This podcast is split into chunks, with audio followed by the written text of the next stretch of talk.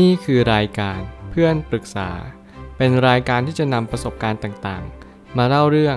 ร้อยเรียงเรื่องราว ให้เกิดประโยชน์แก่ผู้ฟังครับ สวัสดีครับผมแอดมินเพจเพื่อนปรึกษาครับ วันนี้ผมอยากจะมาชวนคุยเรื่อง หนังสือ Coronavirus Leadership and Recovery The Insights You Need ของ Harvard Business Review แน่นอนว่าหนังสือเล่มนี้เป็นหนังสือเกี่ยวกับโควิด -19 แน่นอน เพราะว่าชื่อหนังสือ ก็เกิดอยู่ในท่ามกลางที่เราเจอวิกฤตไวรัสนั่นเอง สิ่งที่สำคัญที่สุดในชีวิตก็คือ เราจะปรับตัวได้อย่างไร ท่ามกลางวิกฤตโควิด ท่ามกลางเศรษฐกิจที่มันตกต่ำย่ำแย่ขนาดนี้ ใครหลายคนตกงาน ใครหลายคนเป็นนายจ้าง ใครหลายคนที่เป็นลูกจ้าง ก็ล้วนแต่ประสบพบเจอปัญหาต่างๆ นานา ที่เราไม่สามารถที่จะตอบได้เลยว่าโควิด -19 จะจบลงเมื่อไหร่ แล้วอย่างไร ที่เรารู้ความหวังเดียวก็คือ วัคซีนนั่นเอง ไม่ว่าจะเป็น herd immunity ภูมิคุ้มกันหมู่ หรือแม้กระทั่งการที่ทำให้แต่ละคนเรียนรู้เรื่องของการรู้จัก social distancing สิ่งต่างๆ เหล่านี้อาจจะช่วยได้ระดับหนึ่ง แต่สิ่งที่เราต้องทำก็คือเราต้องรู้ว่าเมื่อไหร่ก็ตามที่เราติดเชื้อหรือว่าผ่านมรสุมลูกนี้ไปให้ได้ อย่างไรให้เรามีความสุขอย่างแท้จริงเนี่ยมันไม่ใช่เรื่องง่าย แล้วผมเชื่อว่าใครก็ตามที่ไม่ว่าจะเป็นลูกจ้างหรือนายจ้าง ควรจะอ่านหนังสือเล่มนี้ เพราะหนังสือเล่มนี้จะช่วยให้คุณเรียนรู้เรื่องของการเอาตัวรอดในชีวิตวิถีโควิดเนี่ยอย่างไรให้มีความคิดที่ดีที่ถูกต้องมากที่สุด ผมเลยตั้งคำถามขึ้นมาว่า การเผชิญหน้ากับวิกฤตแต่ละครั้ง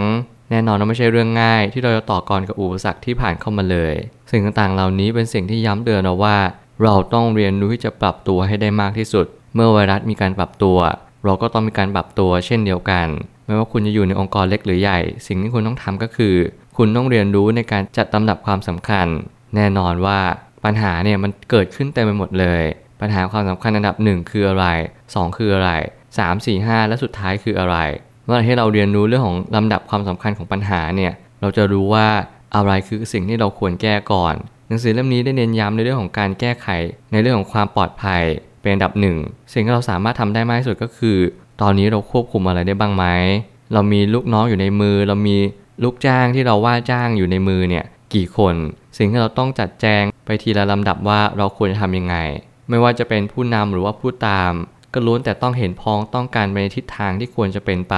ไม่เช่นนั้นปัญหาจะเกิดขึ้นมากกว่าเดิม เมื่อไหร่ก็ตามที่ทุกอย่างกำลังเปลี่ยนแปลงอย่างรวดเร็ว แน่นอนเราต้องมีภาวะผู้นำเราต้องเจอสถานการณ์ที่กืนไม่เข้าคายไม่ออก มันเป็นอาการที่เราอยากที่จะทำอะไรบางอย่าง แต่แน่นอนสิ่งต่างๆก็ไม่เอื้ออำนวย หลายครั้งที่หลายคนเนี่ยเจอผู้นำโดยภาวะจำเป็น หมายความว่าคุณไม่ได้อยากเป็นผู้นำหรอก แต่ว่ามันไม่มีใครแล้วที่จะมาเป็นผู้นำหรือแม้กระทั่งตัวของคุณเองว่า เราต้องเป็นผู้นำในภาวะหรือท่ามกลาง ที่เราเจอวิกฤตเศรษฐกิจ วิกฤตไวรัส วิกฤตโควิด วิกฤตต่างๆ นานา สิ่งที่เราต้องเจอในขณะนี้ไม่ใช่เรื่องง่าย แต่สิ่งที่สำคัญที่สุดเราต้องมีเป้าหมายที่ชัดเจน การมีเป้าหมายจะช่วยให้เราไปถึงสิ่งที่เราต้องการมากที่สุด ปัญหาเรื่องหนี้สินในบริษัท ปัญหาในเรื่องของการจัดการในบริษัท เป็นสิ่งที่ล้วนแต่สำคัญที่สุด แต่แน่นอนเราจงจัดอันดับความสำคัญให้ได้มากที่สุด เพื่อให้เราจัดแจงอะไรได้ง่ายที่สุดเช่นเดียวกัน เมื่อปัญหามาจากทิศทั้ง 4 เราควรจะรับมือกับปัญหาในทิศที่จำเป็น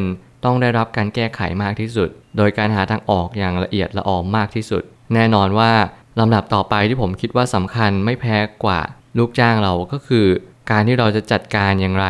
ให้ทุกคนได้ประสิทธิภาพในการทำงานสูงที่สุด เราจะเห็นในเรื่องของการ work from home แน่นอนว่าการ work from home เนี่ยเป็นเรื่องที่หลายคนถกเถียงเยอะมากว่า เราจะได้ประสิทธิภาพในการทำงานเนี่ยเต็ม 100%หรือเปล่า มันจะเป็นเหมือนในการที่เราเจอแบบในโลกของความเป็นจริงไหม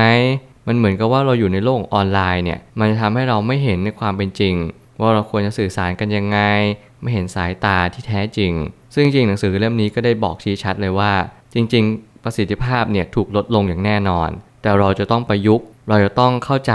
เพราะบางคนประสิทธิภาพลดไม่ใช่แค่ว่าไม่ได้เจอกันอย่างเดียว แต่บางคนเนี่ยอยู่บ้านก็เลยมีความรู้สึกสบายมากกว่า มันเหมือนเราเจอสภาวะคอมฟอร์ทโซนนั่นเอง ที่เรารู้สึกว่าเอออยู่บ้านเนี่ยเราอยากจะทิ้งตัวลงนอนเราไม่อยากที่จะมาทำงาน เราจึงจะต้องสร้างสภาพแวดล้อม ให้เอื้ออำนวยต่อการที่เราทำงานที่บ้านมากยิ่งขึ้น เช่นแต่งตัวเป็นชุดทำงาน เช่นเราต้องมีเวลาชัดเจน เราจะต้องไม่ขี้เกียจแล้วเราก็จะเป็นต้องมีวินัยสูงมากกว่าเดิม อย่างมหาศาลเลย ลูกจ้างนั้นสำคัญกว่าลูกค้าเสมอ ในการที่ต้องได้รับการช่วยเหลือก่อนเป็นอันดับต้นๆ เนื่องจากถ้าหากสถานการณ์โควิดดีขึ้น ก็จะทำให้สามารถดำเนินงานต่อได้เลยทันที แน่นอนว่าหลายคนลืมภาวะเรื่องของลูกจ้างไป ไปโฟกัสที่ลูกค้า ไปสนใจว่าเออทำไมยอดขายมันตกลง แล้วเราจะทำยังไงดีปัญหาหนี้สิน อันนั้นก็สำคัญเหมือนกัน แต่สิ่งที่สำคัญที่สุดก็คือ เราจะรู้ได้อย่างไรว่าเราจะต้องไม่เล y off คนออกไปมากกว่านี้ เพราะว่าการที่เราจะว่าจ้างหรือรีคูดเนี่ยมันไม่ใช่เรื่องง่าย หลาย ๆ คนก็จะคิดว่า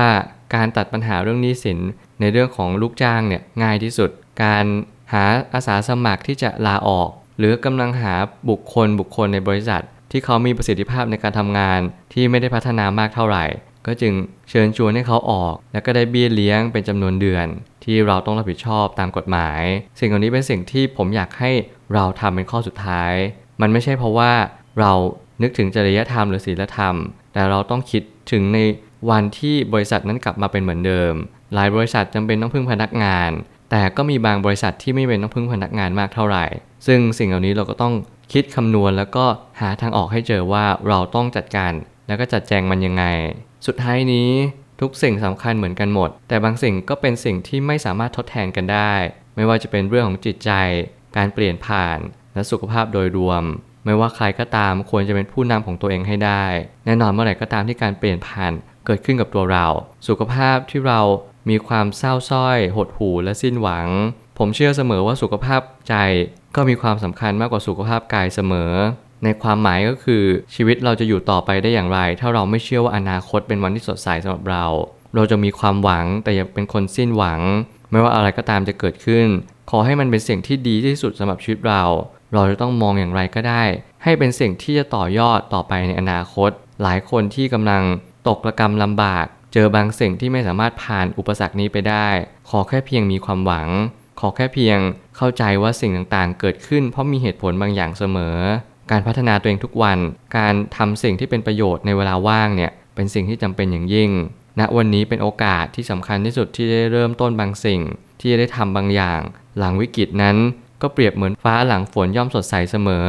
ผมเน้นย้ำแบบนี้ตลอด แล้วนี่คือความเป็นจริงที่ทุกคนจะต้องเรียนรู้กับมัน ผมเชื่อว่าทุกปัญหาย่อมมีทางออกเสมอ ขอบคุณครับ